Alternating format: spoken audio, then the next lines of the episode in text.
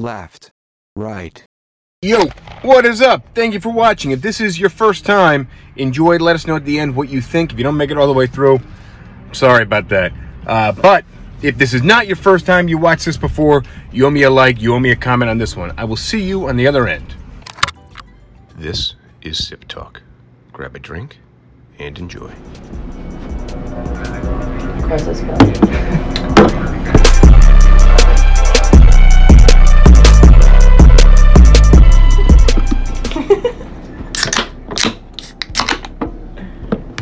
Cheers. Cheers. Cheers. Cheers.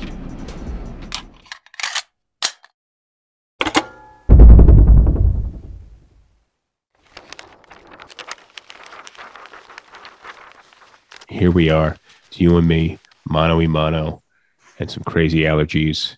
This is episode ninety-nine of Sip Talk. My name is Justin DiGiulio, out of New York City, joined by James, the Bosnator Boswell, out of Charleston, South Carolina. James, some of your many expertise include being a philosopher, an accountant, a referee, and a bartender. Yeah, you're seeing the signs of the refereeing right now. Uh, still shaking you, off a, a whole bunch of sun from the weekend. You are bright red. Um, I am super stuffed up. So if you caught, as we were just logging online tonight, I... Mowed, I raced home today to mow the lawn because I was away last week, and uh, the lawn's getting pretty high. And, uh, you know, man, the amount of times that you need to mow the lawn every summer, if you do it every two weeks, like that's about, it's been about a week and two days uh, since I mowed the lawn, and it's getting high. And then I mowed it and everything's brown. So, and it was nice. You guys not getting any rain or what? I, I don't know. It, it seemed a little wet in places. It rained when we were gone, and, uh, I don't know. I don't know how people keep their, their lawns super bright green. I'm going to have to do some Googling on that.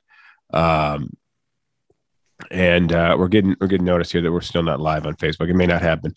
Uh, but yeah, that's uh, I almost flipped over. I got this little riding mower and uh, just cruising around at, uh, I don't know, about seven miles an hour probably uh, around the around the lawn in this this riding mower.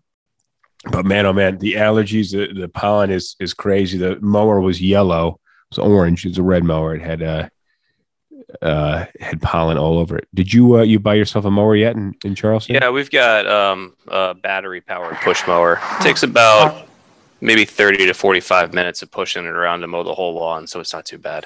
Ooh, you got it. So it came with the house, or you went and you bought one? Um, it was a housewarming gift from my father.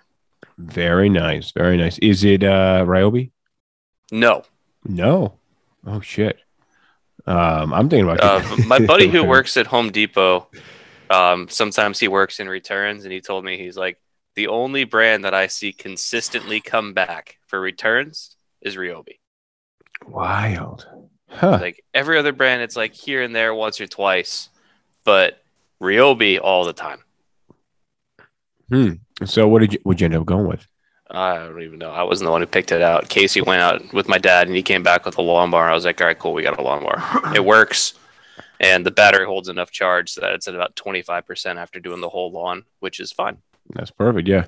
Lawn's not getting any bigger, so that's so that's good. Um, and we're thinking about conquesting one of the neighbors, but... uh, dude, I'm trying to figure out ways I could make this lawn smaller. Um, but it's, you know, the, the tough part isn't just buy a whole bunch of rocks, turn it into like a rock garden or whatever. Nothing will grow. Well, I'm thinking about paving a, a larger portions, about an acre wide, and just putting like a tennis court or a basketball court on it. I think that would be, I think that'd be efficient use of space. If I'm paving the driveway, I, I just, you know, put it's not cheap though, dude. It's not cheap at all. I'm looking at paving the driveway, and that's not, that's not a cheap endeavor either. Um, But the idea of having to mow less is is cool. Uh, it, when we were talking about home ownership, this is one of the things I really we I think we may have touched on, but it's not something that we really dug into. Just how much yard work. Uh, and you're bright red from playing soccer. I was out. Uh, I was out for probably somewhere between like seven and eight hours in the sun over the weekend. Yeah, good for you. A little vitamin D, a little sunburn. Never hurt anybody. Yeah, I wasn't the, feeling too great term. yesterday. It's it's it's wearing off now. So, um, all right. So, what uh, what are you drinking over there? I'm doing a bourbon and bitters.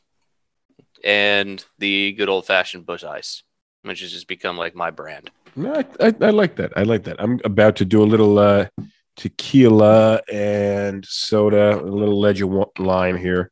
Um, but while uh, while I'm making this, we know Rosh is. So if you guys are watching us live, we have Rosh, who is monitoring the live streams, feeding us your comments, your questions. So we're here for those.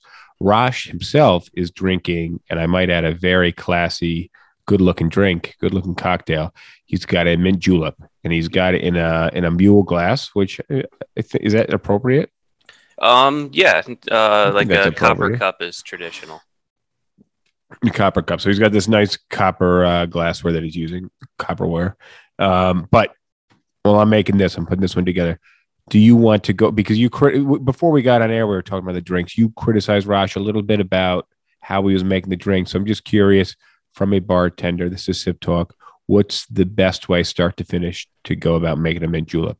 So mint juleps, a lot of recipes call for you adding water to the drink. I think that's a big mistake. The the trick to making a proper mint julep is having the ice crushed at like the right consistency. You don't want too big of ice cubes because then they won't melt down enough. Too small ice cubes and your drink will be watery.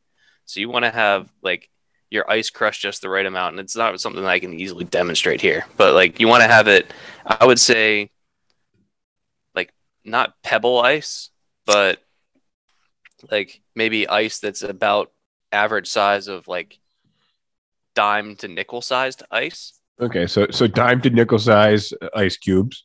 I um, usually see the really tiny ones and, and I, I don't like those because they, they melt down too fast. They melt too fast. And I feel like you don't get enough liquid in the drink. Right. Yeah. At first. And then, and then it's just all water towards the end. So. Yeah. And you want to have a little bit of variation. You don't want them all the same size. You want some ice to melt down a little bit quicker, so it waters down the drink, and then some ice that's bigger cubes. So just to keep it cold without melting too much. But whatever the case is, you're going to have two, chi- you're going to have your two tins, and in one tin, you're going to have the ice loaded. The other, you're going to have the, the mint and the sugar, um, and just use granulated sugar. And you're going to take a muddler, and you're just going to kind of shake up the um, the sugar, so that way it coats the mint leaves in all in all directions. And take the muddler and just very lightly muddle the mint. Um, you're not you you're want... not crushing the mint. You're not just no. Okay. I, I would have thought the opposite. No, you don't want to crush the mint, because the, the thing is, a mint julep shouldn't have texture to it. You don't want to have you're little chewing pieces on the mint of mint leaves. In it. Yeah, uh, you want to. All you want to do is get the sugar to bite into the leaves a little bit to release the oil of the mint, because that's where all the flavor is. So just kind of bruise the mint with the with the sugar, and then take that and then put that on top of the ice. Then you're just going to take your bourbon, and probably like a five or a six count at least, pour the bourbon over the sugar and the mint. And now the bourbon's going to start dissolving the sugar a little bit, and then just cap it, shake it really hard. You almost want like the shaker tins to frost a little bit on the outside. All right. And then just once, once you've got like a, just a light frost on the outside of the shakers, take the entire mess and just pour it into a tin. And then if you want, you can add like another mint sprig as a garnish. Just as a garnish. Just leave, yep. But leave yeah. everything in there. Don't strain it. Keep the ice that you used in the shaker as part of your drink, because it's already started to melt down a little bit. Uh, so we got a comment on uh, Instagram. I think, are we allowed to drink too? If you're watching us, that's the idea. That's why. Yeah, that's why we drink with us. That's why we record at the time that we do, because we want the questions to get uh, inter- interesting. Uh, hi, Tori. The, we want the questions interesting. I was pretty blitzed the, the last episode. Um, it's been a long day in the sun, a long day uh, of drinking, and then a happy hour right before. No, uh, no mowing the lawn before. So, uh, but either way, thank you for uh, for that. Now, let me just ask: if you substituted rum instead, and you add in lime, w- would that be a mojito? Pretty close. What would the be difference the difference? Would be, um, technique? No, because um, you're going to use a similar technique where you're going to take the sugar and the lime and the mint, and you're going to muddle that all together in the bottom of one shaker and then put it on top of the ice in the other shaker. Um, but what you're also going to want to do is, with a mojito, you're topping it off with soda water. You do not want to do that with a julep. Uh, and probably different. You wouldn't use the small ice cubes. Huh? You wouldn't want um, to use a small ice cube. Yeah, with mojitos, you don't have to worry about it watering down, so you want to use big ice cubes with the mojito. All right, all right, cool. You know, I, I, I thought I love lime and I love, uh, I love mint. I thought I would love the mojito, and it's just, it's never, it's never been one of my top ranked drinks at all, which is really disappointing for me. Mojito? Yeah, it's never Why been not? one of my. I don't, it's just, I don't know. It's not, uh, not crazy about it. Maybe I'll, maybe I'll have to experiment a little bit once uh, I get this bar up and running over here. How's your bar going over there? Uh, my bar's great. you but yet we're still not recording from there. Well, Even that's because fi- the lighting's weird, and like I've got my computer set up and everything here. I would have to like unplug my webcam or run it off of my laptop, which I usually leave at the office. And also like the bar's all mirrored. Yeah. So it's, like, yeah, th- there's cool, just though. big backlighting issues, like, and also the bar height, you're gonna have like the camera pointed up at me, which is gonna yeah, look weird. Well, we got we got we we got what we got now. Um It's going to work. I like the boxes are still adding up in the background. Um, but I like you just checked and you're like, yeah, yeah, they, they definitely are. Um, Looks like the people are commenting that uh, I'm pretty right about these drinks. You are. Well, that's what, you know, that's, that's one of the four elements you bring to the table uh, as a professional bartender. So, which is more than what I bring to the table. Uh, I'm not a philosopher, nor am I a bartender, uh, nor a referee. I don't like following rules. Uh, but what I wanted to start off talking about today was I heard on a couple of different occasions during the day today that people are having a difficult time hiring. I saw on a Facebook group, this guy's advertising three hundred bucks a day, for, and he's advertising in groups where people are, are like complaining about being unemployed. Uh, to like basically do labor. You know, he needs some, some not super skilled labor, but, um, but somebody who can, you know, do some work and put paint on a wall basically. And nobody's even responding to his ads at three hundred bucks a day. And he's like, that's, you know, at minimum seventy-five grand a year, um, you know, with time off. That's not, a, not a bad gig, but nobody's, uh, nobody's responding. And then on the news on the ride home, there was a report on N P R about how uh, they're really struggling with factories and manufacturing, that nobody wants these jobs and nobody's applying for these jobs, which just goes to show you that when you have half the country on extended unemployment, people just get lazy and they don't want to work. Um, I think that's a reductionist argument. It it may be here. You got to excuse me. I'm sorry. I'm dying. I can't. I can barely talk here. That's gross. I'll find a way to mute myself. Uh, but yeah, we've been but, trying for a while. It's, uh, I think w- people, uh, the point is, I think a lot of people don't want to work. And if there's another way they can get money without having to work, they're going to do it. And if unemployment's out there, they're, they're going to remain on unemployment as long as possible. And that also coincides with today. I saw the eviction moratorium, at least in New York. I don't know about the rest of the country. The eviction moratorium was extended. Um, the eviction moratorium was extended another until August, the end of August, which to me is insane because my thinking is we're like, what, fifteen months into this thing? Ballpark. Right? Yeah, roughly fifteen months. I'd say early, middle March of last year. Like technically the first case was in like early February or late January, but it didn't really actually start impacting things until I'd say first or second week of March.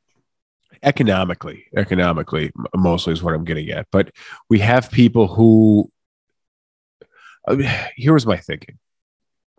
And I've, I've been on this roller coaster ride of, uh, owning a business that is expensive to run in Midtown Manhattan. Uh, and, it, and by roller coaster, I mean, it was a pretty steep des- descent and we're, we're still on the, on the decline here. But well, that's uh, the fun part of a roller coaster. Yeah, well, I suppose I'm not much of a roller coaster guy, but, and I don't, so I, you know, it's I'm, better I'm, when you can feel the wind in your hair. I'm keeping the office open. And I've had some ups and downs in running this business over the last five years, six years. Um, it's, you know, my goal is to keep the office open and operational and running and keep we keep it operational so that other people can make money as well. Because I know if they can make money, ultimately as the business owner, it works out for me. But my focus can't be on me. It needs to be on allowing other people to make money. But if you're in a job where you haven't been working for fifteen months,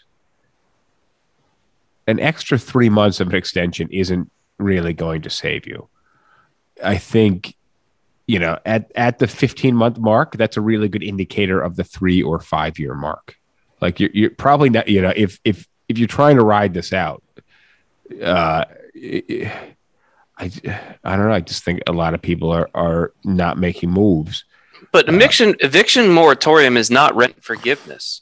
So but what even do you when the moratorium happen? Is lifted, aren't these people going to have massive bills for back rent that they can't afford? Yes, but think about how the eviction, what what do you think is going to happen when the floodgates open? How are the courts going to handle that? What precedents are, are going to be set in the court system? Oh, everybody just stamping. Everybody just instantly owes fifteen months worth of rent. How does that, you know, who comes in with a sob story, which is the same as everybody else's? You're not, it's the argument that so, something needs to be done is, it's not always the best argument. I, you know, I'll agree that something needs to be done in this case, but doing something for the sake of doing anything isn't, you know, I don't think an, an, an another, I'm not saying the eviction moratorium is a bad thing, but the eviction moratorium alone, I think is, is what's very frustrating for me, because there's still, nothing's going to change over the next three months. People are just going to get back on their feet in the next three months, and then they're going to back pay fifteen months, sixteen, seventeen months worth of rent. Well, there is an argument that there's going to be a change in the next three months because you're seeing that most, if not all, of the states are going to be relaxing pretty much all their restrictions within the next three months. So there is going to be probably a significant portion of the workforce that's going to be able to get, like whatever amount of people that aren't working right now, there's probably a good number of them that are going to be able to resume work in the next three months because the states are removing all restrictions. Well, yeah, almost all restrictions. Um, I was just on a packed flight, um, which, you know, I, I get really frustrated on these flights where like I'm just jam packed in the back, and you know, it would have cost me another sixty or eighty or two hundred bucks to fly up front, especially when like you're coming home and you're already like you're over the trip and you just want to be home, and then you just jam packed. There must have been thirty-five babies on this plane. The babies were just crying the entire flight. Um, and I was just jam packed with two people I didn't know seated right beside me. Uh, it was it was really, really frustrating, but in a huge contrast to the last few flights I've been on over the last few months where there's been very few people on the plane. You know, we just flipped the switch and now the floodgates are open and everybody's flying. It just, yet they had to wear masks that people had around their chin when they handed out snacks and beverages. Yeah, there's a lot of stupid aspects to do things right now. Like I flew in October, and basically from the moment I walked into the airport, I was just like, this is stupid. But, but that's my point is you're, we have these rules that just the argument that you have to do something. So doing anything counts as something. And, and then you're good is, you know, how do you jam pack people that um nine inches from the person in front of me, nine inches from the person uh, behind me, and seated touching the person next to me, and you have this, you know, snack car comes by, people got their masks down, people are eating. Doesn't doesn't doesn't make any sense to me. Um, I heard vaccinated uh, yet? What's that? You've been vaccinated yet? No, but I've been taking my allergy pills lately, so I figure get, I got that. that get vaccinated. I'm going to ask you this every single time until you get vaccinated, and I want chat. I want everybody in chat to harass Justin about getting vaccinated as well. Well, if you work with me, you know, you haven't also been vaccinated. Let's go together. I think that that we can hold hands. And you, I'm not good with this healthcare stuff. I, I haven't had healthcare in so long. So the, the um, vaccine doesn't cost anything.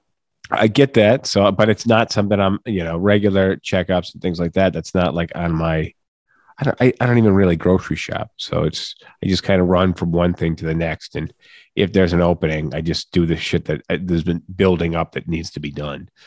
Um, you know, so it's like finding time to to do this. I don't know. I agree. I don't, you know. I, so you, let's get back to the topic on hand, which is like finding people. Like, so you're going to be coming at this from the perspective of a business owner. I'm going to be coming at this from the perspective of an employee, but also someone who does consulting work for a number of business owners. Okay. Um, so in its most simple terms, you have to look at this like any other market inefficiency in economic terms, which is you have the supply and demand. And so the supply of labor right now is arguably low. The I- demand for labor is increasing. A year ago, the, su- the demand for labor was super low because all these businesses were closed. So sure. Demand for labor cratered. And now demand is starting to creep back up as businesses reopen. And there's also a lot of pent-up demand in various industries of people that haven't been able to do anything for the last year. Now they want to do everything. And so all these people that have just been cooped up want to go out and buy things or do things. So you've got businesses that were shut down now experiencing a surge in demand. So demand for labor is way up. Supply at best has stayed the same. And so... But you have all these people that are out of work. So how, how has the supply of labor stayed the same? There should be people that are ready to go.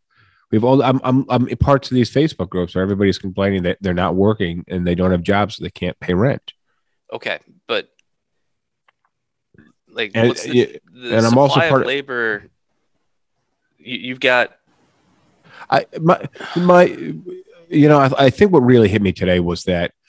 I was doing some trolling around on Facebook, and you know, I have friends from all over the place. I have people complaining about illegals taking jobs, and then I have people complaining that they can't find labor. And that, yeah, you know, well, sounds- so basically, to continue with the economic analysis here, it's supply and demand. So if supply is low and demand is high, no- naturally, what you would expect would be price would go up. So the price of labor would have to go up.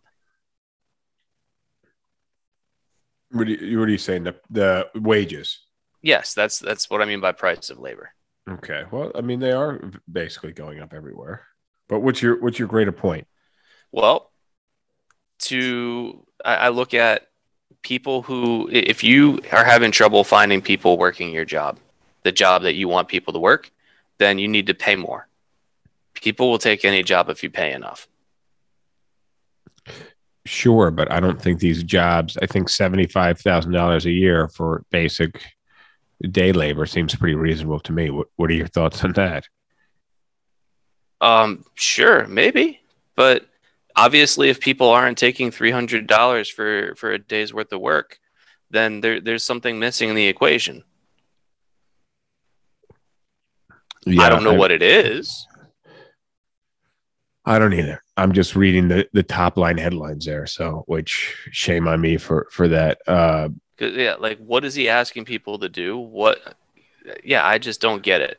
Cause to me, it sounds like three hundred dollars an hour would be good enough, but if uh, not three hundred dollars an hour, three hundred dollars a day. I mean, that sounds like a decent amount of money, especially for someone, you know, he's not asking for a college education. He's not asking for a master's, you know? Yeah. So, um, So we got Maria, who got both shots in the comments. Congrats, Maria. Um, but uh, oh, there's a good comment. Rosh is probably picking it up right now. How I'm a good candidate for the Johnson and Johnson because it's only one shot, which would probably be the one that I would I would go with. Um, you know, is that is that still available?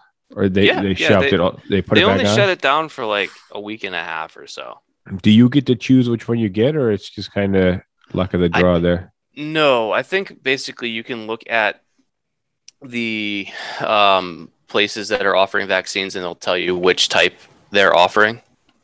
Um, I wasn't going to be picky when I had the opportunity to vaccine. I'm like, screw it, I'll go for whatever. And it just happened to be Pfizer, which, all right, fine. Um, yeah. But I'm yeah. sure that you can look up in New York City and see the vaccination sites and see which ones are offering which. Yeah, I will. Uh, well, hopefully somebody who's who's listening to us will uh, will touch on that. Uh, A couple other things I want to talk about. Uh, one I'll ease into, but it was an issue that happened in the office while I was gone, which is very frustrating um, because it shouldn't ever have happened. Um, and uh, also, did you see this picture of the Bidens with uh, the Carters? No. Oh, yeah, yeah, yeah. Like the Biden looks like a giant. He literally looks like Shaquille O'Neal kneeled down, kneeled down alongside Carter. It's, it's really so wild. Blondes have more, have more fun. Says people are hiring like crazy around here, but people who are receiving unemployment are making more staying at home. Well, so this well, gets into the economic question of incentives. So you need to set unemployment at such a level that people can at least be able to pay their basic bills off of it to some degree, but, but it's not it, high enough that it disincentivizes people from seeking work. But it may not be that they're making more unemployment. They're just making more for doing nothing. So the work well, output I mean, is if zero. If you're making anything for doing nothing, then you're making more. Yeah, but the work out, you know, the work output is zero, and the, and there's a and there's income. So that's there's a fine line to draw there. But I imagine a lot more people were making more on unemployment than they were making with their jobs. I don't know how that adds up, but I feel like I know some real estate agents that were making a pretty steady, because money fluctuates in real estate, uh, but a pretty steady income over what are normally our slower months.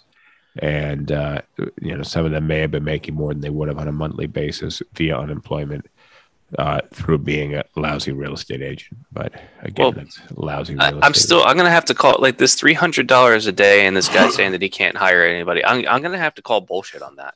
There's, there's no way. Like there, there, there's either something glaringly wrong with the type of work that he's asking for or whatever, or he's saying that he's offered three hundred dollars a day and he's really not, because like three hundred dollars a day is more than I make in the office for an eight hour shift. Yeah. But, but so I don't know, maybe I'll, maybe I'll have to look it back up and, and do some digging on that.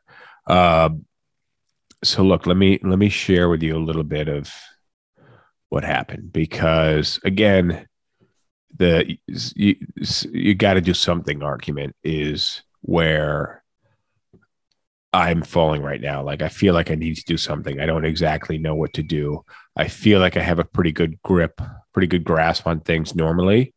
But since we've let go of the staff and we don't, you know, I'm not as involved because I'm doing all the day-to-day duties that the staff used to do. I can't be as involved with what's going on, on the floor. And it's frustrating for me because there's petty bullshit stuff where I have people throwing like their tuna salad containers into our recycling bin, which gets changed like once a month. Um, and I'm just like, are you fucking retarded? Because I, I don't want to, you know, go, it doesn't even have a bag in it because the bag always rips because people put, uh, it's not recycling like for plastic. It says paper, printer paper only on it, recycling. And it's by the printer, but for whatever reason, people put, put a topper on it that has a slot. Oh, good one. That's a good idea. I'll see if I can. How easy? It. Yeah. Well, that's you, it. But you, my point is, I, I don't want to be. You know where fu- I live. I'll, you can send the royalty checks. I don't want to be the fucking garbage police and like busting people's balls every every time they put the wrong thing in the garbage. There's like so much bullshit that like pushing in chairs in the conference room. I walk by the conference room and there's shit all over the table and chairs pushed out, and I have to walk around like I'm policing a fourth grade classroom, be like, you know, hey, Jimmy, we push in our chairs when we're done sitting. And it's, it's, it makes me really frustrated to have to be this bad guy when, and, and it just makes me want to kick people in the teeth all the time. So institute an office-wide fine policy and have the money that goes into the fines be paid out as a bonus at the end of every month to somebody. But I can't, so that way, I can't track down who does it. You've got cameras, don't you? Not on all the chairs. I, I've been trying to track down the person that uh, that's been putting their shit in the garbage can. I can't figure out who it is. They're in the recycling. I'm, I want to figure out who it is, and, and you know, but whatever. We'll we'll get there. Here's here's what happened. I don't even know how it happened, and I'm sure I probably don't have all the details. Tell the but story. Somebody was talking about like Mario Kart or one of these one of these things about uh, a video game with the Mario characters. And they turned to one of the agents who is black and said something along the lines of, oh, well, you, I know what character you would be. You would be the female Donkey Kong. And would that probably wasn't was, meant to be racist. No. And I, and I, and I, I'm sure it wasn't. I know it wasn't. I was told by the other part, the party who said it, I didn't mean it. And I, and I apologize once I found out that's how, but then the person, I imagine during that time, the person's like, yo man, that's mad racist. You can't say that stuff. And, uh, but they, it just perpetuated. And then the, and then the agent quit, and another agent who witnessed the thing quit, not the offender, but why'd the witness quit? Because they didn't want to be in an environment that that happens. They're also a person of color. Uh, and, and there was a couple of other reasons, but that was supposedly what put them over the edge. Very frustrating for me, but also we have a very eclectic, very culturally diverse, racially diverse office. I always thought that was cool. It's not something we've done intentionally. Uh, it's, you know, for me, it's kind of just part of being in New York City. We put the job ads out there and people reply, and, you know, most of them like what they see in the office, uh, just in terms of the office culture, and they want to join the team.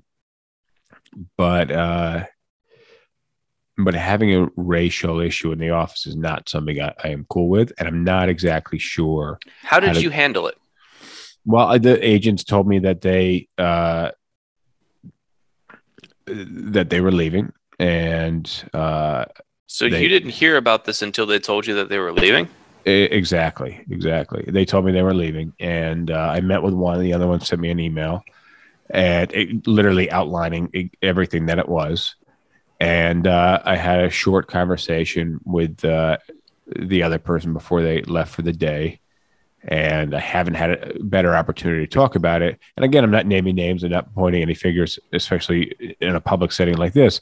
But it's a, it's a greater conversation that needs to happen. And it probably needs to happen on that individual level and then on a broader scale at the office. And there's there's a lot of times in the office where I hear people just talking shit and saying stories and non-work related stuff. And again, I hate being the bad guy and walk in and be like, guys, what are you doing talking about your weekend? You're here to do work, because you don't want to be that guy. But it gets to a certain point where you're just constantly hearing people cracking up and laughing. And you just want to be like, well, how much money did you make last month? Maybe you should put your nose on a computer. Maybe you should go out and, and do this. Maybe you should call some clients. Maybe you should do this. Um, And I don't, and I don't want the only interaction that I have with agents to be that, but unfortunately, there's more opportunity for me in that respect than there is in patting people on the back and saying, you know, give me a high five. Um, which I actually today, I'll tell you what I've done so far. Today, I, I moved my desk setting into the center of the office so I can kind of monitor things a little bit more. Um, And also a, a big reason is that I can be there for people when they need help. And I just see people sitting there struggling, or somebody take a phone call that doesn't go well. Uh, but on the admin end of things, I don't get a, a lot done. I noticed today uh, there's a lot of distractions out there. But what are your thoughts? Because, you know, obviously we're two white dudes talking about racism in an office setting, but. Well, I, I, I can understand why the agents would have quit. I feel like they should have come to you first and talked to you and said, hey, this just happened. We need you to, we, we want your input. We want to know what your response as the owner of the business is. Like, because it, it would be one thing if you said it, but you didn't. It was one of your agents. And before you had a chance to talk to the agent, or maybe even get the three of them together and say, hey, let's talk about this one together so we can like, so you can express why you found that so offensive, and you can realize what you did, why it was wrong. But let me, let me, first off, it's really difficult to grab a black person and put them in front of the offending white person and have them explain racism, because one, it's uncomfortable for the person that was the, uh, the victim. Um, and I use that loosely.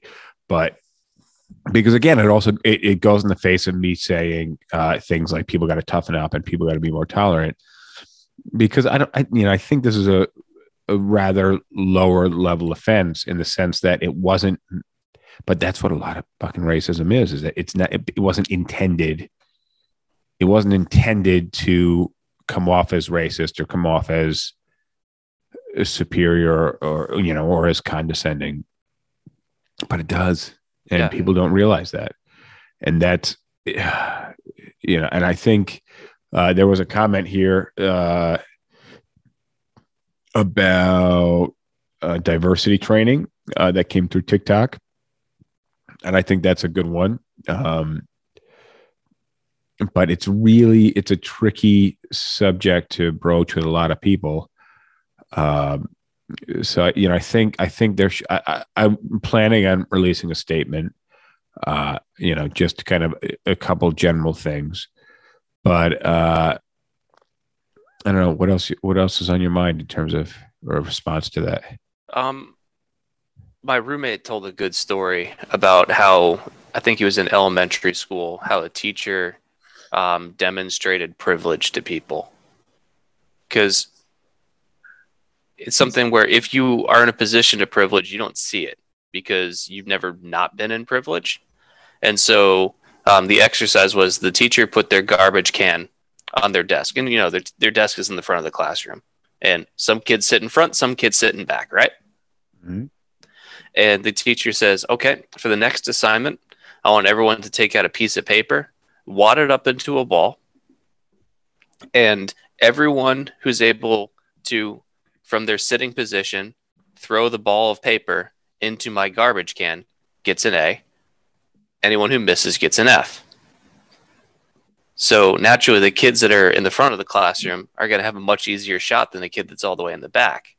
And so yeah. the kids in the back are like, yo, this is this isn't fair. Like, it's a harder shot for us to take. And the, the teacher's like, okay, so let's think about privilege. The people in front have an easier time doing this. It's the same task. Everyone has the same chance to do it, but for some people, it's much harder because of the position that they're in. And when you're in front, you don't think about how difficult it is for the people in the back to make that shot. But the people in the back, that's all they can think about is seeing the person in the front having to make a two-foot shot, and I have to make a twenty-foot shot. Yeah. Yeah, I, I think that's uh, a really... good way to describe systemic racism and to contextualize racism. Uh, you know, I, I like that. I like that teaching method better than where everybody lines up on a line and then certain people get to step. You, you ever seen, there's like a YouTube video, maybe I'm thinking of, where he says, you know, if you're, if you're white, or if you have this, or if you have this, take a step forward. If you have this, take a step forward. If you have this, take a step forward. And then ultimately it's a race to whatever line. You see, I don't like that because it automatically assumes that some, like some people are privileged over others. So like if you're white, you're privileged. No, like this is one where you want to take race and everything out of it yeah, by having it by the seating of wherever you choose to sit. Having that be your privilege, and it's basically luck of the draw as to whether you wanted to sit in the front or the back.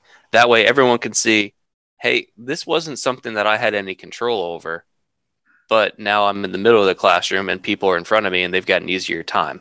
It's it's a way to remove race and whatever class yeah, no, or anything I, that's why else I like, from it. I, I like the one that this your roommate's teacher gave uh, much, much better. Here's, and Cheryl just brought this up. Uh, this is, I put a video out yesterday, and this is the conver- the too brief of conversation that I had with the offending agent. And to the comments about me being sick, no, I'm not sick. I have terrible allergies and I just mowed the lawn. Uh, so that was fun. It's gonna be a fun night. Um, what I told him was, it doesn't matter how you meant it. What matters is how it was perceived. And you yes. have to understand, especially in the society we have today, is that it doesn't matter what you want to say. What matters is when when your words leave your mouth, they no longer belong to you. They belong to the people whom they fall upon. And you need to be ready for the consequences of of those words. And it, again, it doesn't matter what you wanted to say or what you should have said or, you know, what you thought you said. It matters what the people perceived it as. Um, you know, that was, but again, when it comes to the race, racial stuff, like just, it's difficult to even have a conversation about it where a, a lot of people, it just doesn't sink in because the awareness isn't there. And they think that because they didn't mean harm by it, no harm was done. But, you know, nobody, especially somebody who's not part of that conversation, didn't initiate the conversation, doesn't want to be dragged into a conversation. Um, and then compared to Donkey Kong, like, fucking A, man. Uh, a very frustrating one for me. Uh, I'm... I, I don't know. T- like it, that's tough because I feel for you because you didn't even have a chance to react to it. Yeah, well, and, and but apparently, you know, there's other there's other things that have happened in the past, and a lot of times this stuff builds up, and and uh, you know, it's been brought to my attention other times that the culture in a particular part of the office isn't great, and, I, and my my solution to that was, well, let's remove you from that culture, um, and. Sometimes that might have been inadequate. You might have needed to say, "Hey, guys, here's a problem that's been well, brought to my attention." Not, not a not a racial issue with the culture, more of a work ethic issue with the culture. And what was working against the work ethic was just a conversation that was not related to real estate, da da da da, a, a million other things. Um, all right, I got to think about this one a little bit more. But if you guys are watching, uh, oh, there's a nice comment on. Uh, TikTok. Let me just hit some comments on TikTok real quick because they're coming in.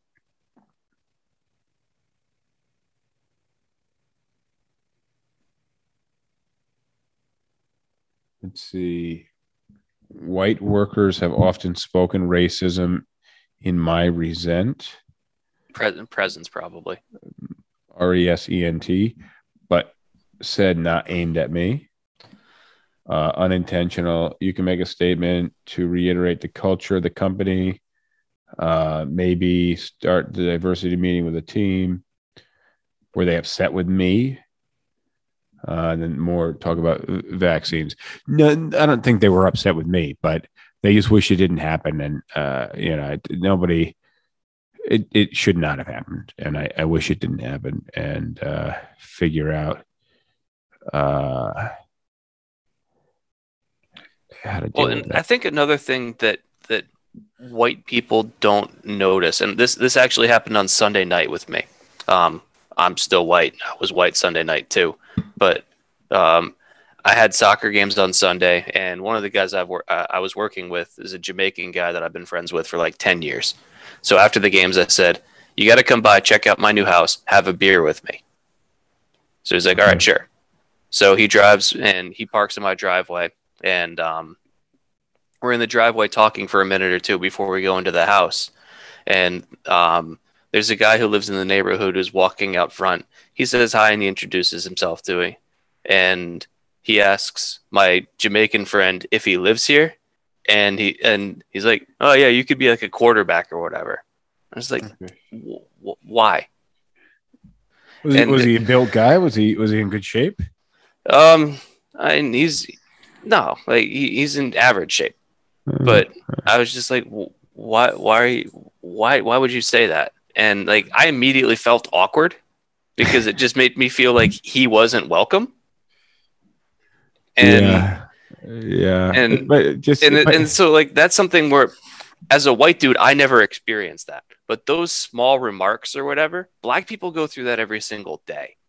Yeah. And, and my yeah. buddy who's Jamaican, he's been around long enough to know like how to shrug it off, and he's just kind of gotten used to it. But it doesn't make it right. Yeah, and I think, you know, when there's an opportunity to uh, you know, to shift culture a little bit with a little or a lot of pushback, a lot of people are going to get behind that movement, which is kind of what we have happening now. But it's something where like the guy on the street probably didn't even realize that he was being racist. No, but. I want to, there's some thinking I, I want to work out in my mind about just kind of how we are, how we're, tri- we're a tribal species and that we're inclined I got to work this out in my brain as to what's the benefits nowadays to being in a group and to noticing differences in others, and how we're evolving away from that, and how it's going to look in a hundred years or one hundred fifty years, because, you know, now we're not segregated by uh, different land masses, you know, and, and, and by water. And it's very, you know, people are sleeping with everybody, and, and well, you know, think the, about the it from an evolutionary biology perspective. When, when people, w- when the human race was developing or whatever, you grew up in small groups as like hunter gatherers, somewhat nomadic or whatever. So the people that were part of your group of like either a family or like a small nomadic tribe or whatever, you all looked the same. So yeah. Your brain kind of evolved to recognize that anyone who doesn't look like me, because you know that the other people that are, you look like the people that are around you. So when you see someone that doesn't look like the people are around you, like evolutionarily, they were more likely to be a threat than someone of your own group. Yeah, yeah. And and that threat is minimalized now. To, but to well, the extent. Threat itself is no longer there. Like, we shouldn't be seeing people that don't look like us like threats. But the biological structures in the brain don't just change in the in a hundred years. So just, we evolved this response. But but but the issue. But my but I I want to. Fig- I, what I want to spend some time thinking around is the idea that you can't turn that off. So how do you how do you deal with it? Like, well, it, it comes from exposure. Where I definitely think the exposure thing is a huge. That's a that's a very good point. Sorry, go ahead.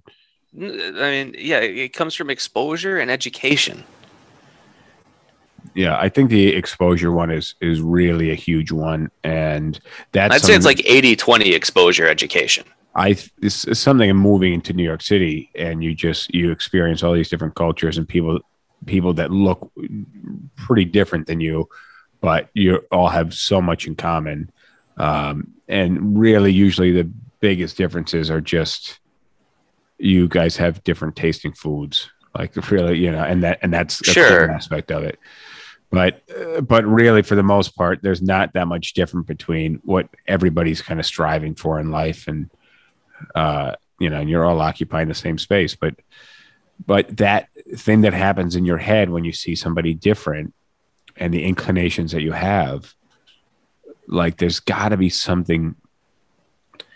You know, there's there's got to be you know some way to deal with that, and and well, the other problem is portrayal in the media, which I know gets a bad rap, but there's, there's a point to be made here, which is when news coverage only covers one particular race a certain way, or when movies only portray, portray a certain race a certain way, then if you watch a single news show or a single movie, that's one time. But if there's a pattern where every single movie has similar portrayals of a certain race or whatever, over time, that exposure, even though you're not being exposed to that people directly, that exposure is going to lead you to have conceptions of, of what those people are like, even though you haven't ever met them. And there, there's a lot of criticism of the media that's invalid. I think this is a valid one, where when news covers like a black crime differently than it covers a white crime. Well, no, when, you have black crimes, then you have crimes. Is usually how it's portrayed. Maybe. Yeah. But I mean, even even what you just said, uh, yeah, that furthers my point, which is like when when black people are made to appear more dangerous in the media, then again, one time happening, not a big deal. But when it happens consistently, and that's all you're exposed to, then you start to build in your head this picture of black people being dangerous, when in reality, crime statistics bear kind of the opposite. Yeah, yeah, no, that's that's true. Um, man, I, I don't, I don't, I don't want to perpetuate the conversation around around race. It's well, I mean, yeah, as I said a number of times, this might as well, this podcast should just be called like two white dudes talking about topics they have no business addressing. But, I, you know, I do think sometimes it's good that we talk about this stuff. I, I mean, I definitely know sometimes it's good that we talk about this stuff. Um, But sometimes I just hate having those conversations. I'm bringing it up today because it came up.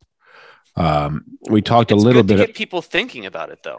It, well, there's, but that's again what I want to bring my reasoning around. Like, you know, when I when I see cake or something that looks really good, like I have a reaction inside of me. I'm like, fuck, I want to eat that. Um, but then I have to think about it. I'm like, no, I don't think I will, or I'll I'll stop there. There's all these kind of lizard brain things that happen, and some of them are really difficult. And and I think that's a lot where it lies, is somewhere in that lizard brain.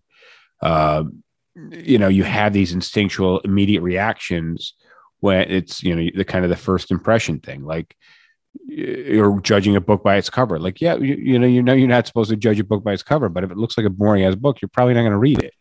You know, it, well, I mean, I, I think that's a terrible phrase, because why do books have covers in the first place? Is to draw attention to themselves. Yeah, exactly. So, like, but that's my, it's, it's a it's, false analogy. It's the lizard brain.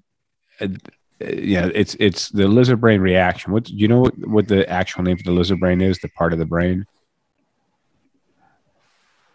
I don't. It's know. Not what, the frontal cortex. That's like the most advanced part of the brain. But but it's it's a part of the brain that we all have, and it's your immediate reaction part of your brain, and it serves some great purposes. Um. But, you know, I used to argue with people and when they'd like pretend to punch you and they'd be like, oh, I made you flinch. I'm like, yeah, because there's a fist. Because that's what you do. Like, if I didn't flinch, I'd just be retarded. Like, you have this reaction. Like, I'm going to go with it. And one of these times you're going to get hit back, probably. Well, what you should do is when they do that, immediately go back like that. And then they flinch. You'd be like, see? Yeah, well, exactly. Um, so how but, about we don't play this game anymore? Unless they're bigger than you. Then, then I don't know. Uh, maybe uh, maybe you do just punch him and run, uh, and uh, claim it's your fight or flight.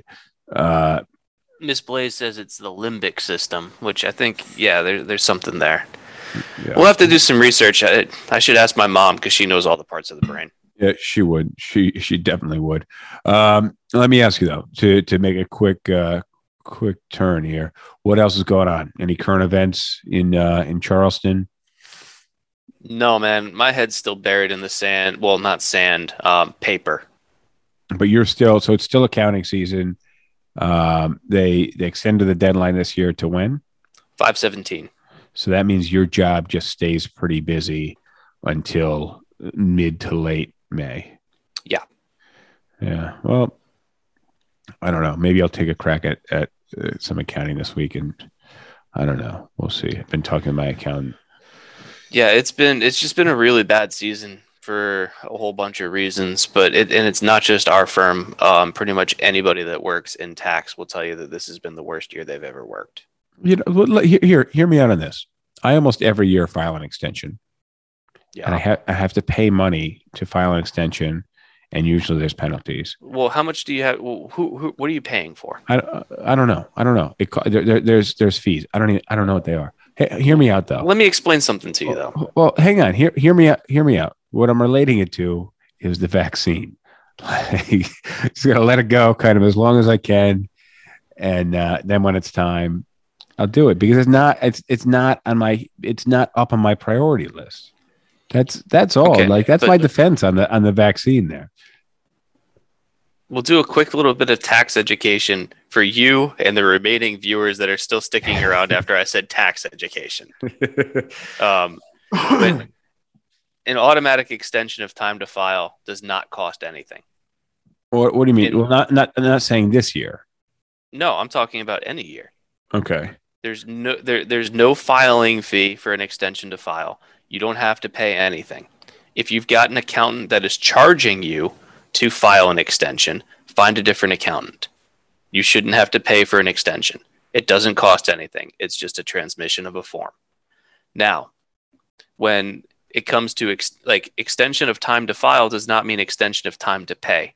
So if you're expecting that you're going to owe tax for whatever reason, then you should send in an extension payment, and that money doesn't go to your accountant. It goes to the I R S, and that's you paying some amount of tax that you expect to owe. And then when you actually file, that extension payment will count towards your payments for the year, and it'll reduce any potential penalties and interest for late payment of tax or underpayment of tax. and associated interest. But the extension filing itself shouldn't cost anything because the I R S doesn't charge for an extension. So if you've got an accountant who does, I would recommend finding a different accountant. My mm. firm, we don't charge for extension filings. All right. I'll look into it. Maybe I don't pay. I don't, I don't, I just, again, not high on my priority list. Um, I just, I'm reading through some, some headlines here. One is incredibly intoxicated man shot, barbecued his dog. So apparently that happened. That's Where was this? Oh, hold on, wait. Florida. Florida. uh, was it see. Florida? Uh, let me see. It's on, it's on the New York Post. Uh, man shot and, oh no, the man shot and barbecued his dog. Okay. And he looks pretty happy in his mugshot. Uh, had a fire Gosh, pit. In his, me off the air. He had a he had a fire pit in uh, in his front yard. What state? Let's see. Hang on, I'm looking here. I'm looking. I'm trying to read the Northampton Township. That sounds like Long Island, right? Uh, um. Well, Justin's doing, Miss Blaze do uh asked, do I read a lot? And I don't read a lot of books, but I read a lot of news, a lot of opinion articles. And I really like watching YouTube channels that just kind of do like trivia or random facts and stuff like that. So I love like a lot of different science channels. So I'm just constantly like, I like random information. But I don't read a lot of fiction. I'll read a little bit of nonfiction here and there. But what state was this? Come on. Uh, so it looks like it could have been phila- obtained by the Philadelphia Inquirer. Uh, I'm still looking now. Let's see. Incredibly intoxicated man. Uh, the dog had apparently been shot in the eye prior to being badly burned. Uh, his roommate reportedly told the cops and confessed to shooting the dog with nine millimeter. This is terrible. Uh, before hiding the animal outside, cops found bullet holes in the bedroom as well as the hallway. Handgun believed to be the weapon. Uh, I guess he was setting uh, his couch on fire with lighter fluid in his front yard. Uh, so who the hell knows? But it doesn't look, look like it was in Florida. And the guy's got all this military stuff on. Definitely a military guy. Weird. Yeah, Pennsylvania. Yeah, it was definitely in Pennsylvania. Yeah, shocking so, the audience. Shocking the audience, not in Florida. I'll tell you, Florida... One of the things I said before we went down was you're going to see a lot more cars on the side of the road in Florida than you do in New York. And same thing goes for uh, South Carolina. You don't have annual vehicle inspections, right? We don't have vehicle inspections, period. Yeah. So there's a lot of cars with flat tires on the side of the road. Also, it's hotter. So you have a lot of cars that overheat on the side of the road. But I was, I, I mean, everywhere. There were just cars all over the side of the road, which I just thought, uh was was absolutely wild. So uh, especially coming from New York, like we don't see very many cars on the side of the road, maybe maybe one a day tops. Um let's see uh let's see mind-blowing advances in brain tech spur push for neuro rights. That'll definitely slow slow down the brain tech industry quite a bit. Neural rights, what what is that even? Dude, I don't know. I'm just I'm just sharing. Because I'm thinking like if you're going to have any kind of like neural link or something installed, like unless they're like shooting you with a dart gun and then like dragging you into some basement in, in, in like Yonkers, how how are you going to unwittingly get your brain work done or something? Like this is you're going to be consent consenting to some kind of brain operation if you're going to be part of this. Like as far as I'm aware, they don't have brain scanner technology that they can just like point at you and you don't even know about it. Well, more than a decade on, the technology envisioned by filmmaker Christopher Nolan is likely not far off. According to experts in Chile, who have moved the security debate beyond burglar alarms to safeguarding the most valuable real estate people ever own, their minds. Uh, the South African nation is aiming to be the first in the world to legally protect citizens' neural rights. Uh, lawmakers expected to pass a constitutional reform blocking technology that seeks to increase, diminish, or disturb people's mental integrity without their consent. So Uh, yeah, but the, this is solving a problem that doesn't exist. Well, again, but yeah, but I have a feeling it's going to slow down that, that the growth of that technology. No, which... it's not going to do anything for it. But hey, we might as well pass, pass a law banning Martians from invading Antarctica. Oh, actually, let, I got one more uh, big news story. For How you. In the world did that trigger anything? Well, you heard about, and then and then we'll wrap. But you heard about this. Uh, The spaceship that uh, China set off, space station or something, they they put into orbit? No. Apparently, they put a space station in orbit, and something fell. It didn't make it out with it, and is now in orbit, but it is descending, and it's going to land somewhere on somewhere on Earth. Most likely an ocean. Well, most likely an ocean, but seventy thirty chance. but uh, but that's still not great chances. Yeah, well, I mean, if you want to be on that topic, um, probably about three decades ago, the United States had a launch of some kind of spacecraft or whatever, and one of the boosters or whatever fell somewhere in Australia, and Australia sent us a bill for like the littering or whatever, and we still haven't paid it. Really? Yeah, you can look this up. That's a shame, man. I wish, I wish we, I wish we pay that stuff. You know, I put it at, all right. Last, last thing, and then, and then we'll, then we'll cut the feed here. Um, I put a, a a picture of my. I had a bottle of soda last night, and it had all the rings around it. It had five rings around it, and the sixth ring on the on the soda. And uh, I said, I just took a picture of it, and I, I put a poll out there. I said, "Do you cut these?" And the vast majority of people. Let's see if this poll's still out there.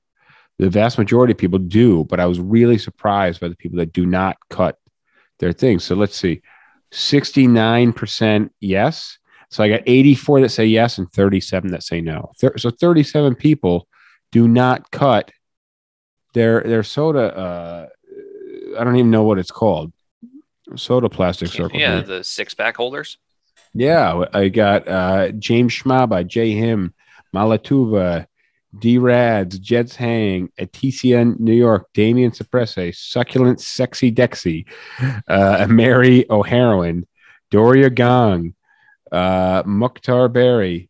All, all these guys don't cut. Agatha. Come on, guys. How it's do you not, not that cut hard. Those things? You just it's the thing you're supposed to do. All these things. I think these are big P S As like when we were kids. Yeah. And I guess because there's now instead of having, you know, thirty channels or ten channels, or you know, we had more than three T V channels growing up, but everybody was watching the same stuff, and you could your per- percentage population of viewership was a lot higher. So I feel like these P S As carried a lot further. But I remember a ton of P S As from when we were kids, like downed power lines, or not having plastic bags near kids because you know they're going to put it over their head and die. Um, do you remember any other good P S As? Um, no polluting. Well, yeah, you know what's you know what actually um, kills a ton of kids every single year is uh, abortion curtain lines, like the lines that you use to draw curtains. No, I don't think they do. I think that was just a big P S A when we were kids. There's no, a year or two no, it's true because I, I I was in an airport once and I was talking with a guy who worked for like a company that made like shades and stuff like that, mm-hmm. and he's like, you wouldn't believe how many people like come home to find their kid like basically hang themselves. Um, like they got caught in the curtain line and just like choked themselves. That's terrible. Yeah, uh, way more than plastic bags. did you did you check the numbers? No, I haven't. Oh, that's wild. That's wild. Um, all right. So on that note, uh, let's peace out. Uh, James, stay on the stay on the line. Rosh, uh, hang tight for a minute. Let me pull us offline, guys. Thank you for joining. This is episode ninety-nine. Of Sip Talk. Uh, Miz Blaze is saying ring holder um, for ring the holder, cans. I guess. Sure. Um, but uh, but hang you know hang tight, guys. Episode one hundred coming out this Thursday. Uh, very excited for that. Thank you guys who we see watching on a regular basis. We appreciate all you guys so much. And uh, now that we have Rosh feeding us the comments live, it makes it much more pleasurable for us to do the podcast and interact with you guys. And hopefully we're doing a better job responding in the comments. We're oh, trying. We, we try to. We we definitely do try to. So thank you guys for the comments. Uh, don't forget to subscribe to the audio podcast and go to YouTube and follow on YouTube. You get the actual fully edited podcast, the intro and the outro, and you get all the links that we put under the YouTube episode. So they're all there. Um, and we'll see you guys next time. So thank you for joining. All right. This is the other end. Let me know what you thought. I appreciate you coming by. I, I truly do. So thank you for making it. See you next time. I like P B R. I just got priced out of it.